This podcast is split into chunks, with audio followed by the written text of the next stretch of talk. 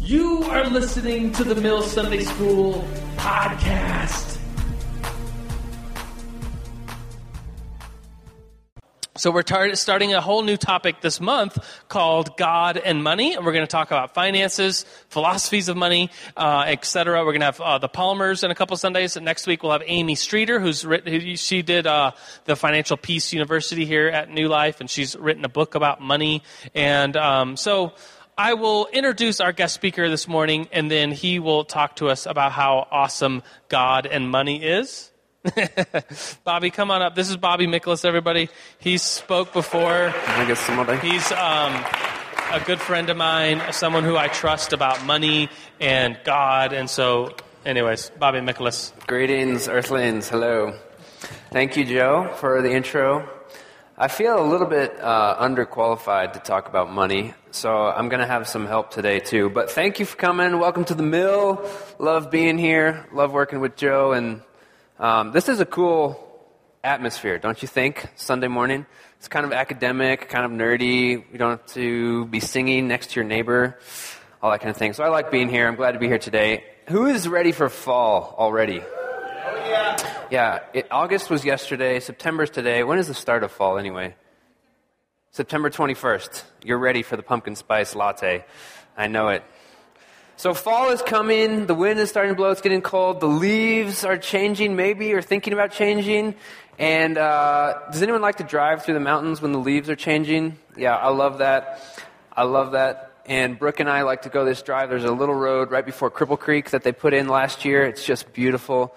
And always when I'm going through that, I'm thinking about gold. I know you too, right? You're driving through the mountains and thinking, there's gold in them hills. And today, obviously, as you know, we're talking about money. Uh, so here's the deal. Some people are going to focus really specifically on one aspect of money this week. Maybe stewardship, maybe tithing, maybe different understandings of what the Bible talks about with money. Today, we're going to just do a do an intro, a segue to the whole month. So we're going to present some ideas, some perspectives, and kind of lay a framework for us to understand how we can think about money for the next month. Okay, there's some more gold. So money. Um, when I was asked to talk about money here, I was kind of thinking, like, I don't, I don't know what to say really that much. I've got some ideas. Uh, but this is important. Money is important, and here's why. We're talking about more than just our tithe when we talk about money. We're, we're talking about more than just the 10% that we're asked to give or set aside. Money, you could say, 100% of our money and our finances and our resources can be stewarded for the kingdom of God. That's not a new idea. But 100% of what we own, possess, are gifted with and entrusted with by God and others, that all can be stewarded in a way that reflects the nature and character of God and points people towards who He is. So this is an important topic. And the other thing is, like these two objects here, money can be a tool. It is a tool. It can be used as a tool to further the kingdom, to bless people, to encourage people, to do good, cool things in life. So that's kind of why this is important. Um, some people would say that no other place in our life does our belief about God and righteous living manifest itself more than in our finances. Some people would say that the way we think about the world, the way we perceive God, the way we understand our expression of faith, that can be seen in how we choose our finances, how we choose to manage our finances more than any other area of our life. So I think this is a worthy and important topic to talk about for a month straight. Uh, who's this handsome looking guy? Anyone know? Who is it? Billy Graham, yeah! This is Billy Graham. Here's what he said. He said, Give me five minutes with a person's checkbook, and I'll tell you where their heart is. So even Billy Graham thinks this is important to talk about, or at least that this can reflect where our heart is, our checkbook, our money, our finances. Here's where I was about five years ago. Uh, I, I, kind of fell in the camp of um, I don't need to go to college. I'm going to drop out after my first semester and go to Africa and just love people. That's all you need. Just love them, man. You don't need money. Just trash it. Anyone in here like that? Come on. Okay, no one. all right. Well, I'm not like that anymore. um, but I invited a friend to come speak with me, and I asked Joe if I could do this my perspective has changed a little bit. I don't think we should just trash money. I think money is good. I think it's a tool and a resource. I like money. And uh, I have a friend who has helped guide my thinking with that because I really, I really did fall on the side of money is the root of all evil. It's going to corrupt my heart and my soul, and I don't want anything to do with it. And, and that was way too far of a swing, in my opinion. And so I had to kind of swing back to a healthy middle ground. And one of my good friends, Brian Hare, has been a, a friend all through the last five years of my life. He's been a brother in Christ, and he's helped me formulate some thinking about consumerism and money and faithful stewardship and godly wisdom. So I'm going to invite Brian Hare up real quick. And actually, for the rest of the time, Brian and I are going to be talking and speaking together. So, what's up, guys? This, is, Brian. Yep, we're good. All right. Brian, why do you think, from, from your perspective, why do you think it's important to talk about money for a month straight? Um, just as I've learned over the years, in the Bible, there's 2,300 verses directly or indirectly related to money, which is quite a bit. It ends up being about 7% of the Bible. So God obviously has a lot of thoughts on money. And so money can be something that communicates what we believe about God. It can communicate what we believe about ourselves and those around us, and even the world that we live in. And so it's a pretty big deal to get right, and yet so oftentimes it feels super overwhelming that I've met with so many people that kind of look at money and they're like, oh man, there's so much to think about. I give up. And we go back to the that toilet with all the money dumping in, and it's like, it's overwhelming, so we're just going to dump it down the toilet and move on. And so that's kind of the perspective that a lot of people have on money. So super excited that you guys are spending the next month here talking about money and getting at least a framework to kind of guide the rest of your lives. And as we dive in, I kind of I want to read Psalm 24 and then just pray and open us off. Joe's a fan of having you turn to your Bible, which I really like. Uh, we can read it and touch it and eat it and consume it. And, and maybe as we're praying, think about what Brian just said here. Our actions with money communicate what we believe about God, what we believe about ourselves, what we believe about the world. So please just posture your hearts to receive, to listen to what the Holy Spirit might be speaking you today. And uh, let's, let's dig in here. Psalm 24 it begins with reminding us that everything is God's. And so, oftentimes in church settings, when we talk about money, it's about the tithe and us wanting your tithe. And we forget that the other 90% of our income, the other 90% of our wealth also belongs to God. And so this just reminds us of that. So I'm going to read it and then I'll pray. The earth is the Lord's and the fullness thereof, the world and those who dwell in them. For he has founded it upon the seas and established it upon the rivers. Who shall ascend the hill of the Lord? And who shall stand in his holy place? He who has clean hands and a pure heart who does not lift up his soul to an, what is false and does not swear deceitfully. He will receive blessing from the Lord and righteousness from the God of his salvation. Such is the generation of those who seek him, who seek the face of the God of Jacob. Lift up your heads, O gates, and be lifted up, O ancient doors, that the King of glory may come in. Who is this King of glory? The Lord, strong and mighty, the Lord, mighty in battle. Lift up your heads, O gates, and lift them up, O ancient doors, that the King of glory may come in. Who is this King of glory? The Lord of hosts. He is the King of glory. Father, as we come before you this morning to learn about a subject that is dear to your heart, I just pray that your Holy Spirit would fill this room, that you would fill Bobby and myself as we speak, giving us words that communicate your truths, God, that you would be honored in that. I pray that these words would fall on open ears and open hearts, and that we would begin to have a framework to understand money that guides us in a way that we can glorify you for the rest of our lives. We give you all the glory, we give you all the honor, all the praise, Jesus. It's in your name we pray. Amen. Amen. Thank you, Brian. All right. Uh, I just want to intro real quick with some background and some history on me. This is about the prime time of my uh, money is evil type of life. And I, I, grew up with a pretty, I would call them a righteous mom and dad. They exemplified a life of righteousness, a life of integrity. And my dad, especially, just was a r- great father. He taught me a lot about small business. He taught, taught me a lot about loving people well and uh, transcending these stereotypes. And just, he's just a good guy. He's a great guy.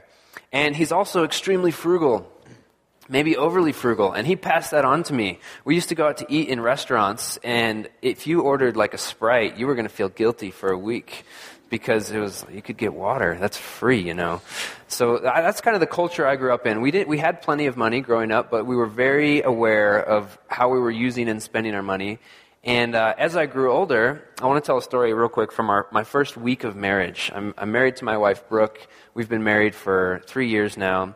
And the first week of marriage, we were cleaning dishes and learning how to cohabitate the same space. And uh, I remember her turning the water on and leaving it running for the while she was doing the dishes. And I just didn't understand that.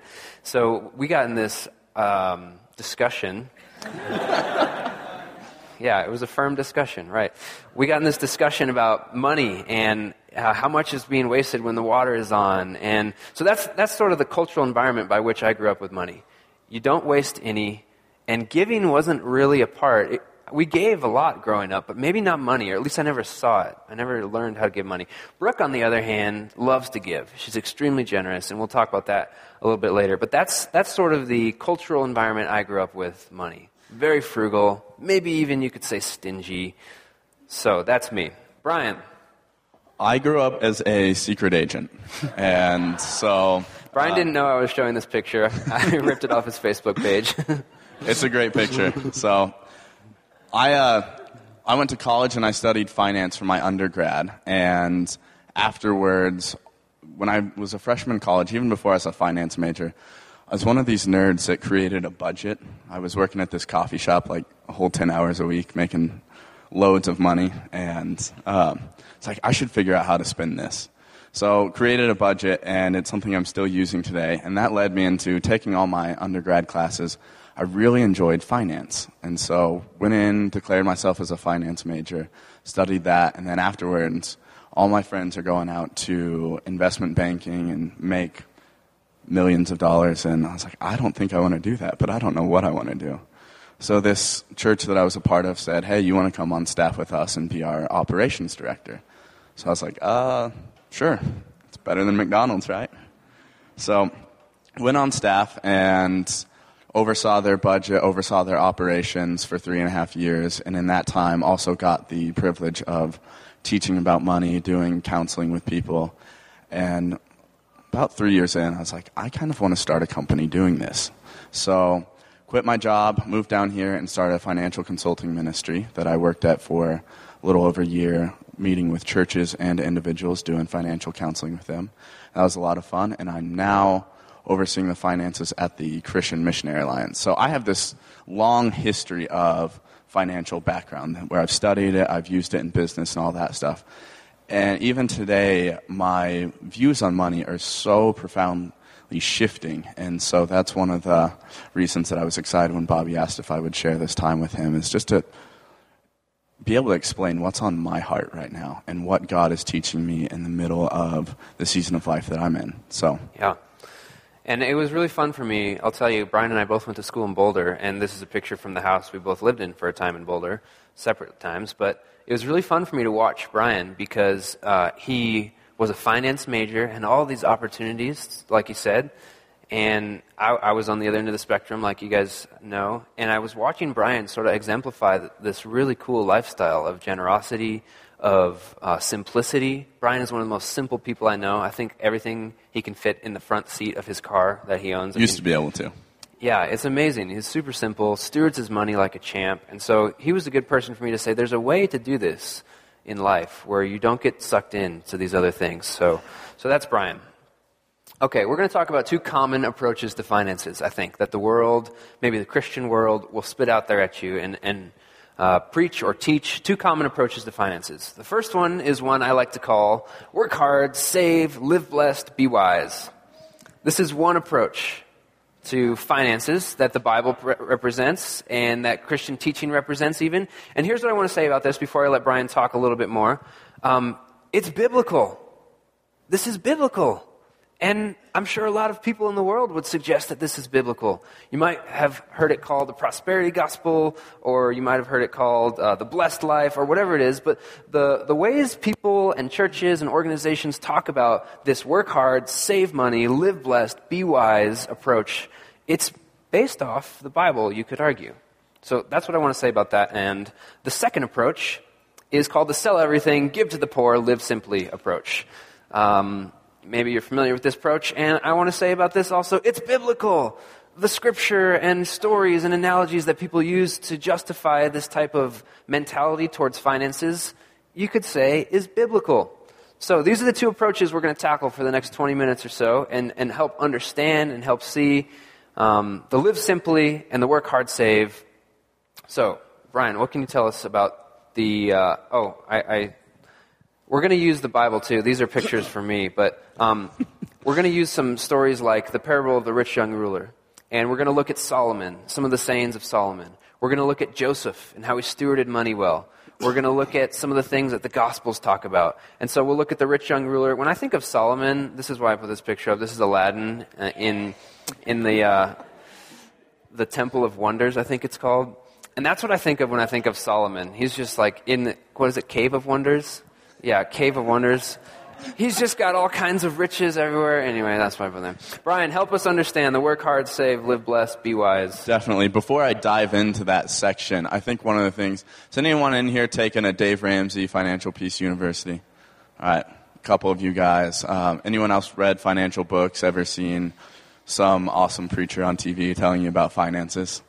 What so often happens is that we see these things and we think they're a formula for success and is what these guys are trying to present, say Dave Ramsey or myself or anyone that talks about finances, is they're presenting a framework.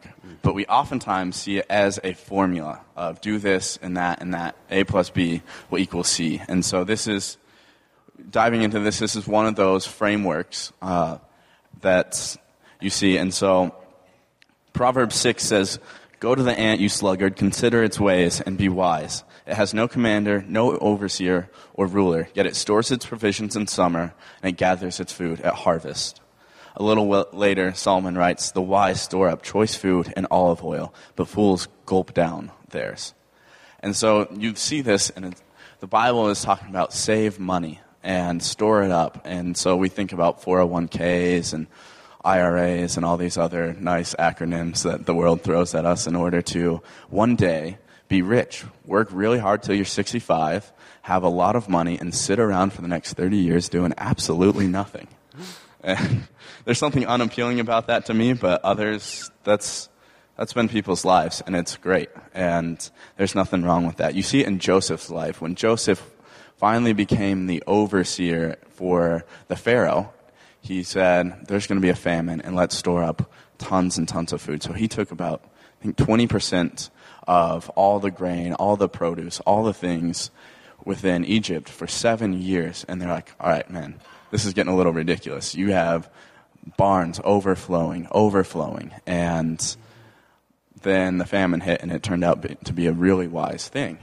But we look at this and we say, all right, this is the formula. Just save all the money I can. Save all the money so that I can be rich. I can get my big house, my Ferrari, my private jets, all of these things. And that becomes our goal in life. And so that's, that's great and fine. Saving is so wise, but when we create it as a formula to get rich, that's where the problem becomes in, comes in. As you can see, it was biblical that Joseph saved money, that Solomon calls us to save money. And Bob, if you want to dive into the next part.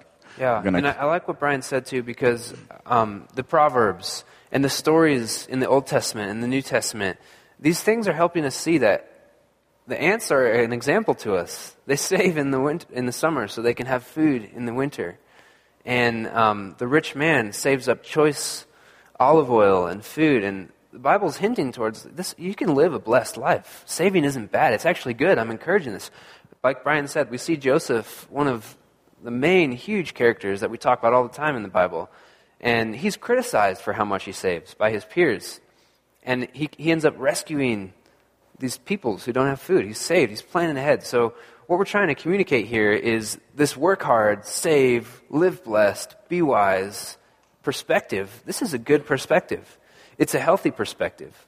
And it's one we see lived out in Joseph's life and all throughout the Bible. But it's something, real quick, sorry. Um, it's something where we begin to make that a formula. I read a book my freshman year of college called The Storehouse Principle that was based on the proverb of the ant storing up. And it was all about how do we get wealthy? How do we amass all of this wealth? And you begin to think, you read these things because it's scriptural, and you begin to think that it's biblical to be wealthy. It's biblical to, to store up and you know devote your life to amassing wealth. And we we think that's I hear preachers all the time that talk about this is what we should do. And Brian said this phrase a couple times. I think it's a good one to chew on. Formula versus framework.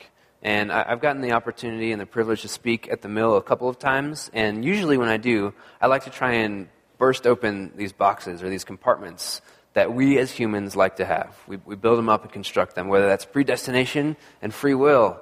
Are those totally distinct or can they overlap? Or whether it's saving or giving to the poor. Formula versus framework. And keep that in your mind as we're talking about the rest of this time today because um, Brian's right. If we adopt these principles as a formula, it can be something that becomes unhealthy. But if we use this as a framework to help guide our decisions, to help principle our lives, I think it's good. I think it's really good. Here's the other perspective sell everything, give to the poor, live simply. Uh, there's the parable of the rich young ruler. You guys are familiar with this in Mark 10. What's interesting about this parable uh, is it's found in three Gospels, three or four. I think it's found in all three Gospels Matthew, Mark, and Luke. And they all focus on this gospel and they give, they give it quite a bit of length. Mark, for example, in his Gospels is usually has an emphasis or a slant in much of his writing on miracles, and he gives a whole section for this parable of the rich young ruler. Matthew and Luke both see it as very important. Luke emphasizes the poor a lot. He emphasizes the Holy Spirit. He emphasizes social interaction, and he gives a whole bunch of devotion to this parable. Same thing with Matthew. He's a heavy emphasis on teaching, heavy emphasis towards the Jewish um, culture, Jewish audiences, and he too gives a lot of attention to this parable. So it's important. They're saying something here. It's important. And this is like a modern day rich young ruler. You know, Jesus, I've kept all my all the commands. I'm, I'm doing well, and he says, "Go and sell everything." in Mark 10, 17 through 30. Let's, let's just read that real quick. Mark 10, 17 through 30, if you want to turn there. The rich young man, as he was setting out on his journey, this is Jesus, a man ran up and knelt before him and asked him, Good teacher, what must I do to inherit eternal life? And Jesus said to him, Why do you call me good? No one's good except God alone. You know the commandments don't murder, don't commit adultery, don't steal, don't bear false witness, don't defraud, don't honor, honor your father and mother. And he said to him, Teacher, I've kept all of these, even from my youth. And Jesus, looking at him, loved him. I love that. Pause for a sec there. Jesus looks at this man and he loves him. He has compassion, empathy, love for him. And he says to him, You lack one thing. Go, sell all that you have and give to the poor, and you'll have treasure in heaven. And come, follow me. Disheartened by the saying, he went away sorrowful, for he had great possessions. So there's a different perspective, maybe, than Solomon or, or Joseph storing up these things. So here's the perspective we're talking about sell everything, give to the poor, live simply. Let's look at another one Luke 12, 13 through 21. Turn there if you would, please. Luke 12. Sure. This is the parable of the, uh, of the rich fool. And here's a whole other swing to what we just heard. So I'm going to have Brian read that for us.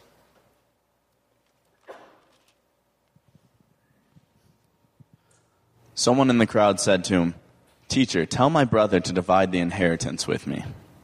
But he said to him, Man, who made me judge or arbitrator over you?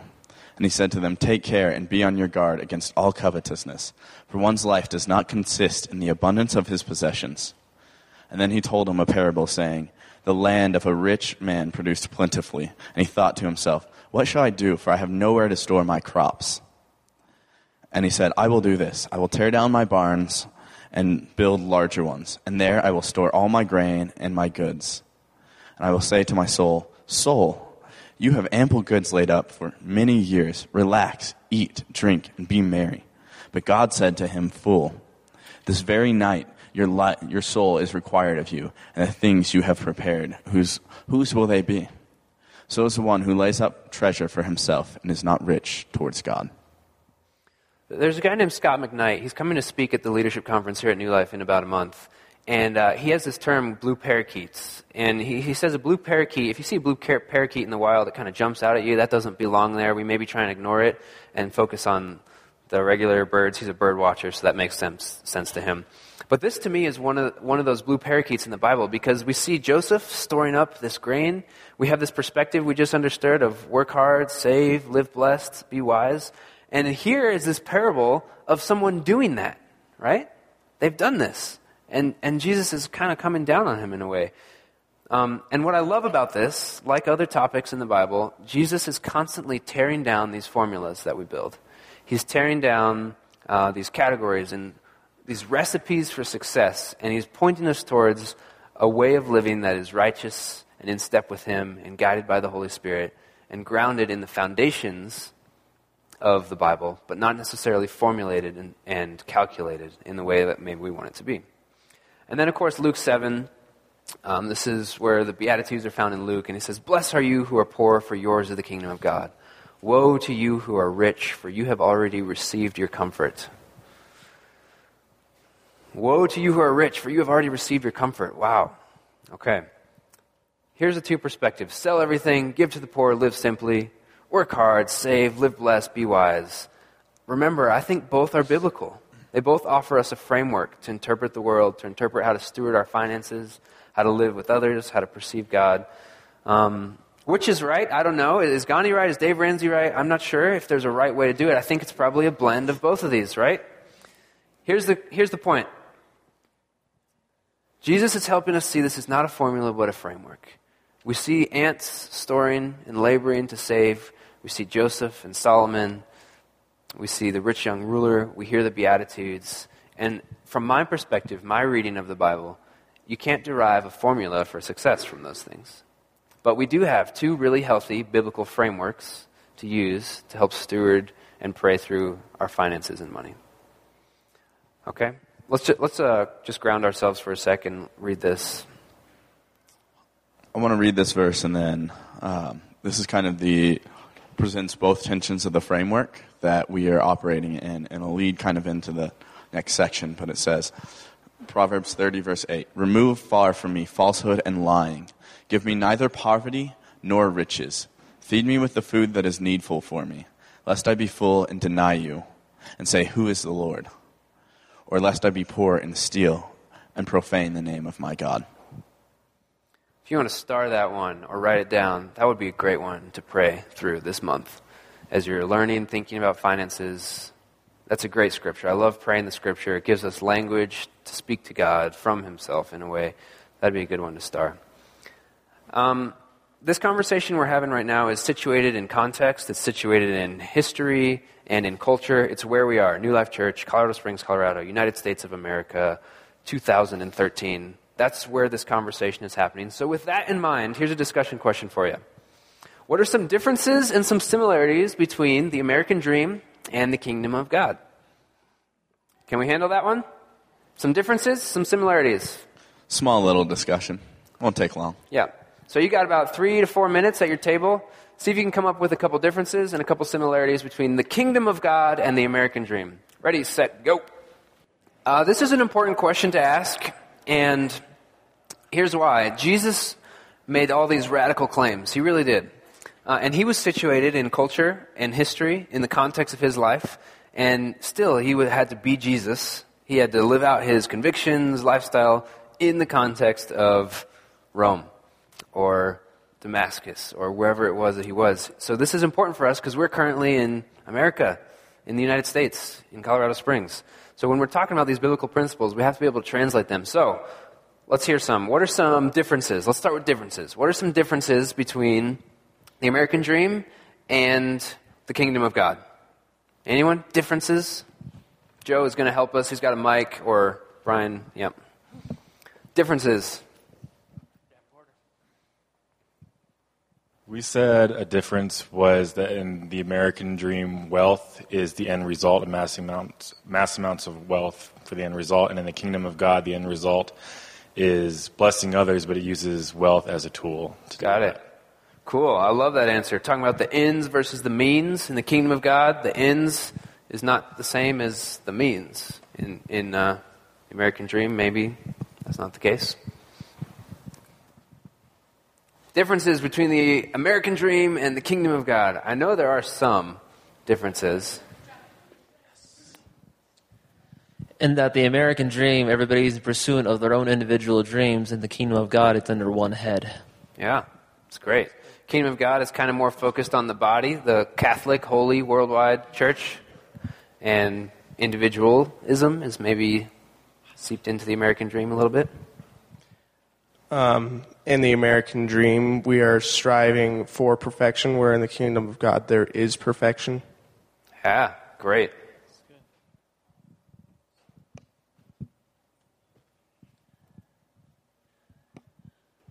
In the modern view of the American dream can be sum, summed up with a bumper sticker. He who dies with the most toys wins. Steve. Steve. Fact of the matter is you're dead. It doesn't matter what toys you got. Uh, the, ki- the kingdom of heaven is the exact opposite. Um, Jesus talks about the rewards that we receive in heaven. Um, so here on earth may be the pain, the suffering, and the trial, but in eternal life there is reward. Good. I like that. The kingdom of heaven is more about these rewards that are lasting and eternal. The American dream is talking about right now, the toys. All right, how about some similarities? There are some similarities, by the way, some really good ones, some really strong ones between the American dream and the kingdom of God. Similarities.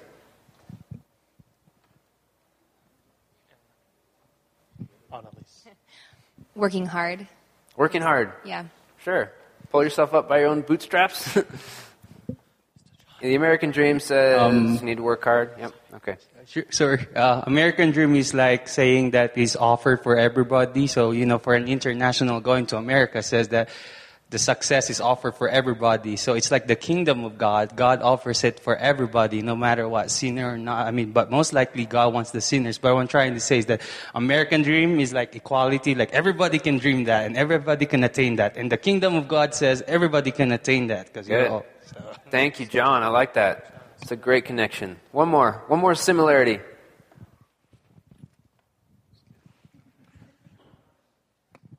Um, just the, the the goal for both is still success. They just look a lot different.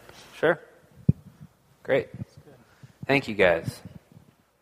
Okay, so here we have money and gold, and uh, we have our tools, and we're going to shift a little bit. We've got these these frameworks: work hard, live, save, live simply, give to the poor.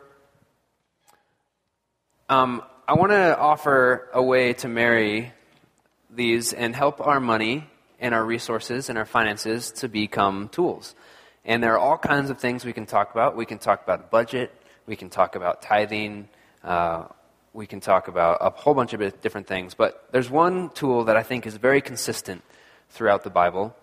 You could call it a tool. Um, it's consistent throughout the Bible. It's consistent with uh, who Jesus is. And here's, here's a quote for you. Generosity is what keeps the things I own from owning me. In other words, generosity isn't just to bless others, it also liberates me. When we look at this framework and building a framework with which in like and how we interact with money for the rest of our lives, you have Jesus as the cornerstone of everything in our lives, including money. But one of the foundational bricks, one of those pieces that goes right there on the bottom and should be the foundation for everything else is this idea of generosity. And you see it all throughout the Old Testament, the New Testament, and one of the biggest places you see it is was anyone in Awanas growing up? All right. The only thing I remember from Awanas was memorizing John 3:16. And it's the foundational verse of us being saved and given eternal life. But uniquely in there is that God so loved the world that he gave. He gave his only son. And inherent within his character is that he is a God who is generous and gives. And James talks about um, all the good gifts that we receive are gifts from our Heavenly Father. Everything we have in life is a gift from Him. Out of His generosity, He gives to us. So, And I think sometimes when we talk about giving, uh, we can slowly have this mentality seep in that is like, if I give, I will get. And to be clear, I think the Bible suggests that that's true in some cases. I would, I would say that. Um, however, this sort of enlightened self interest. Uh, if I give, I will get, therefore I will give. I don't think that's primarily what the Bible is talking about when it talks about generosity. And right now, just like Brian said, if you're building a foundation, you set the cornerstone, and then you start laying these bricks. One of those bricks is generosity. And so here- here's what I want to say. If we focus on the material blessing that comes from giving, this is biblical. We can see that. Malachi 3:10 talks of being blessed a hundredfold in this life and the next for obedience to Jesus. Um, he, he says, "See if I will not throw open the storehouse if you tithe."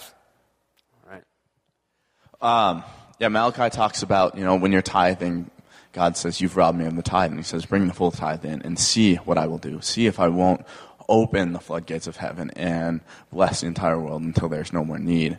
And even in Mark, the passage we read from there in Mark 10 about the rich young ruler, he says, Those who give up everything for me will receive back a hundredfold in this life and an eternal life. So I think that's biblical. Um, but maybe that's not all of it. Some people will throw that out and say that's not what Jesus is talking about.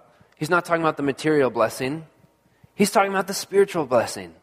Matthew does this a little bit. He spiritualizes the Beatitudes and said, Blessed are the poor in spirit. And um, they, they would say something like, If you give, you're going to be full of joy.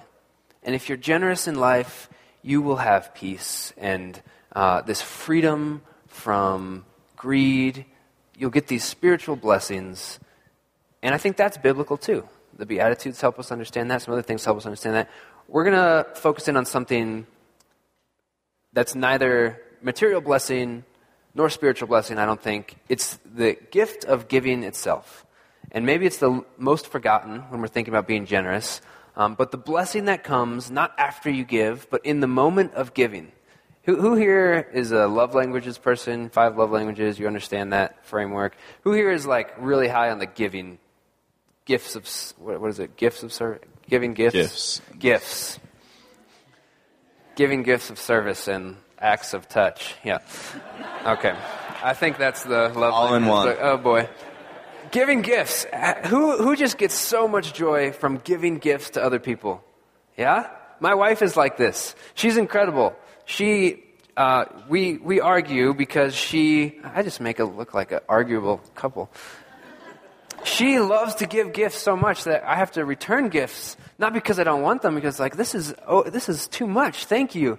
And when she loves me a lot, which is all the time, of course, um, gifts naturally flow out of that. It's amazing to see her give gifts, and I'm not just talking about buying stuff. I'm talking about notes and and treats and Rice Krispies. She's a giver of gifts, and I didn't really understand that whole blessing uh, of the act of giving until I tried to understand Brooke a little bit more and see that she is so fulfilled in giving to others.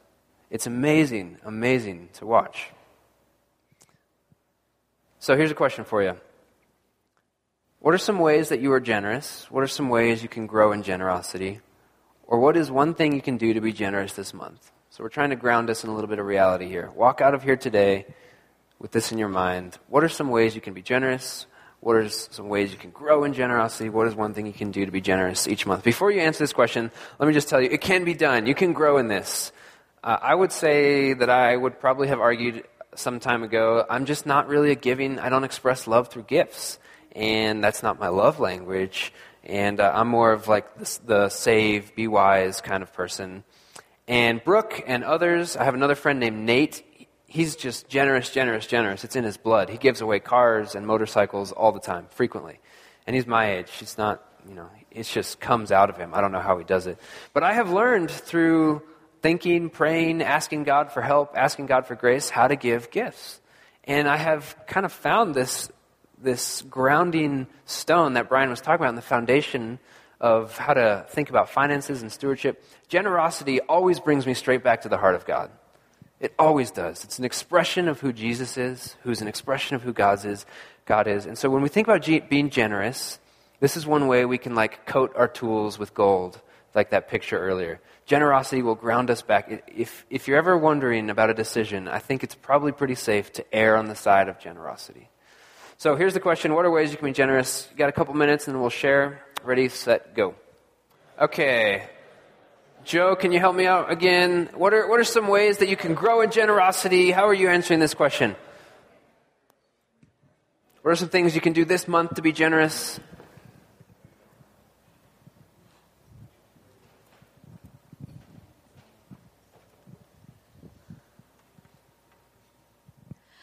Uh, I just found, well, I was just thinking about it, and uh, I could um, be more crafty with what I give to other people because it just doesn't have to include things about money, but also maybe time and energy to create something. Cool.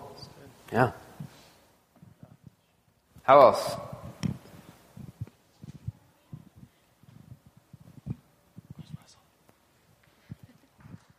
I could go out of my way to do a favor for somebody who's not my best friend. Hey. How about that? I know a, a good book you should read. One more.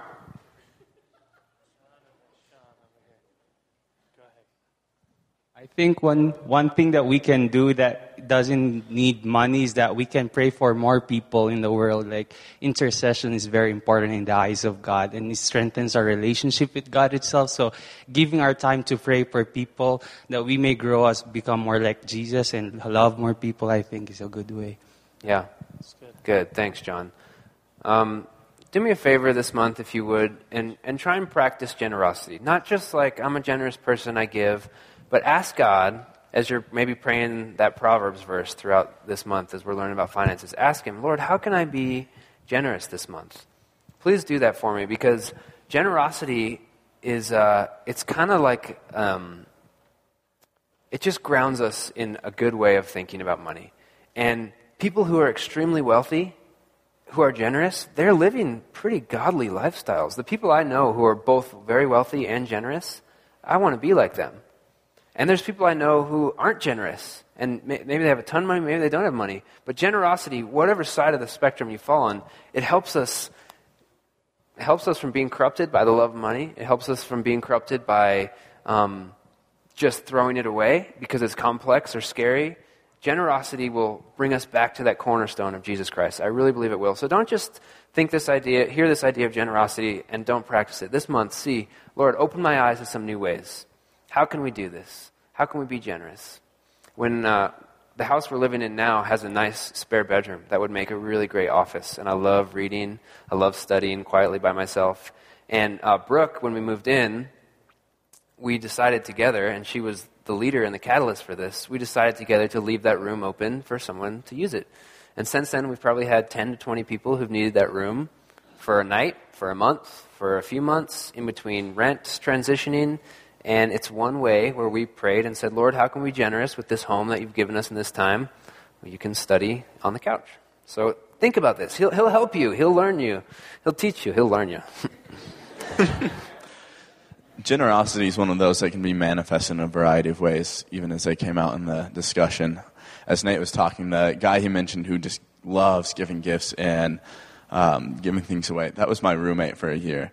And gift giving is really low on my love languages if you went there. Um, I'm like, sweet, thanks, bro. And then I will never think about giving one back. Not because I'm cheap, but I just don't work that way. And so, but over the last few years, like that created tension because all I wanted to do was sit there for an hour and have coffee with him, and that never happened. Um, he'd give me a gift to show his love, and I'd be like, I just want to sit down with coffee, bro. But over the last year and a half or so, I've been intentional about giving him a Christmas present or a birthday present, and some doesn't have to be anything big; can be something simple, and that has opened the relationship up. Now we can go and we can just spend an hour, two hours talking, and it's been phenomenal. And that's something where I have to grow in. Is I love giving, but gift giving, even showing up to parties and bringing contributing to the party. I'm terrible at it. Bobby knows. okay. But it's exactly. It's one of those tangible expressions of the kingdom. It's so easy to see something as simple as bringing a bunch of hot dogs to a party and some buns, food like that, giving someone a small little birthday present. is an expression of the kingdom and of God's generosity. It reminds us that we've been so blessed. He's given us so much, and that we get to imitate His nature, His character, by reciprocating that to the people around us. It's good. Okay, I hope you guys walk away today feeling kind of like this, like you're armed with really great tools and you can use and steward your money and at least have a good lens to think about the next month of this conversation on finances. Um, this is Brooke. She's great. I got to show a picture of her every time. Uh, before, you want to see it again? There you go. When, when Brooke and I, we kind of analyze our finances about twice a year, and we, we go away for a time and we pray and seek the Lord. And uh, at the top of our budget are these scriptures. And we read the scripture every time before, just to give us this lens, to open our hearts to not just being wise and storing and saving, but also giving to the poor, giving to the needy. So I'm going to end with reading these scriptures out loud. And if you want to close your eyes, that's great. If you want to just sit there, that's fine too. But um, let the words sink into who you are. Let them be in your mind and heart. And I'll probably pray after that, and that'll be it. Malachi 3:10 says, "Bring the whole tithe into the storehouse, that there may be food in my house. Test me in this," says the Lord Almighty, "and see if I will not throw open the floodgates of heaven and pour out so much blessing that there will not be room enough to store it." 2 Corinthians 8 says, "At the present time, your plenty will supply what they need, so that in turn their plenty will supply what you need." The goal is equality. Ecclesiastes 5:10 says, "Whoever loves money never has enough. Whoever loves wealth is never satisfied with their income. This too is meaningless." Hebrews 13:5 says, "Keep your lives free from the love of money and be content with what you have, because God has said, "Never will I leave you, never will I forsake you." And 1 John 3 says, "This is how we know what love is. Jesus Christ laid down his life for us, and we ought to lay down our lives for our brothers and sisters." If anyone has material possessions and sees a brother or sister in need, but has no pity on him, how can the love of God be in that person? Dear children, let us not love with words or speech, but with actions and in truth. Lord God, thank you so much for this day, and thank you for showing us what generosity looks like to the max, inviting us into your family. And Jesus, for what you did was so overly generous, we can hardly comprehend that. But thank you for giving us a model. Thank you for giving us tools in life and resources. And Father, we ask for wisdom. And we cry aloud for insight and understanding to know how to steward the money you've given us, however little or much it is, to know how to um, steward the resources, the time, the people you've put in our life. Father, everything we do, we want that to point to who you are. We want it to be a signpost to the kingdom of God. Help people see a glimpse of something beautiful by the way we live, with our actions, and with the truth that we live and proclaim. And Father, I pray that you'd get everyone in this room an idea for generosity that would grow them in that area this month. As I read and pray through Proverbs, speak to them by your Holy Spirit. And we thank you for the opportunity to live and learn this morning with you. In Jesus' name we pray. Amen. Thank you for listening to the Mills Sunday School podcast. You can find more information at www.themillonline.org.